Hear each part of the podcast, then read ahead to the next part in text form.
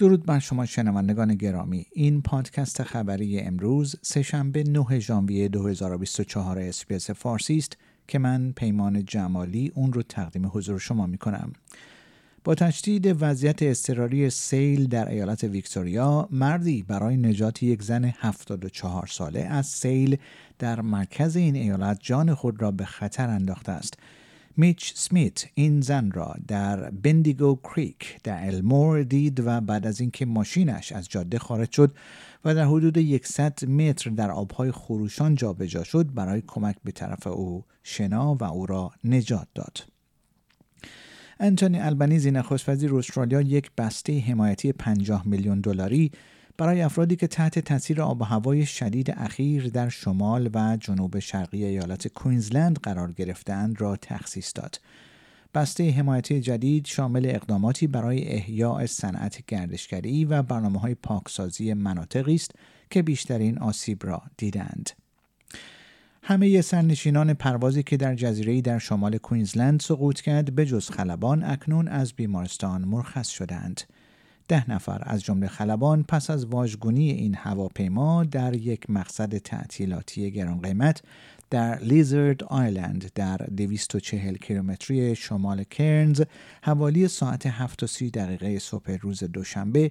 به بیمارستان منتقل شدند.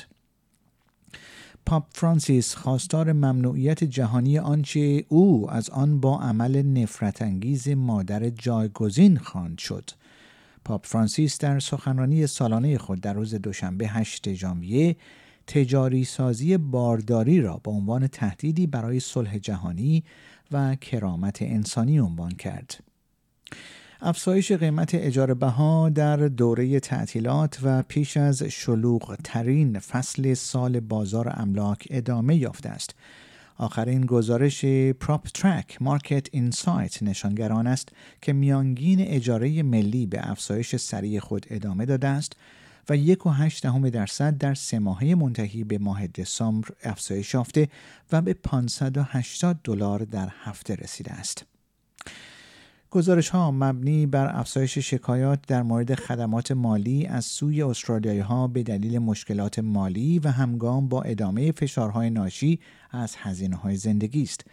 بر اساس گزارش ها سازمان شکایات مالی استرالیا مصوم به افکا بین سالهای 2022 تا 2023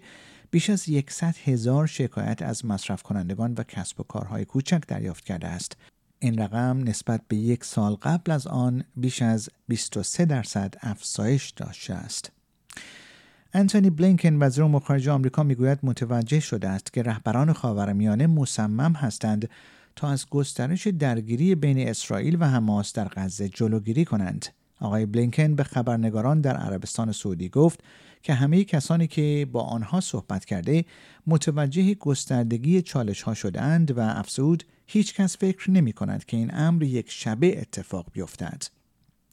پلیس قلمرو پایتخت استرالیا یا همان ACT رانندگان را به دلیل آنچه گردشگری احمقانه در یکی از های برتر خودرو استرالیا توصیف کرد محکوم کرده است بر اساس گزارش ها افسران پلیس 13 خودرو از جمله یک هولدن کومودور را به دلیل کارهای نمایشی خطرناک آن هم در فاصله چند متری با آبران پیاده در جشنواره خودروی سامر نتس توقیف کردند. شنوندگان گرامی پیمان جمالی هستم و این پادکست خبری امروز سهشنبه 9 ژانویه 2024 اسپیس فارسی بود که اون رو تقدیم حضور شما کردم.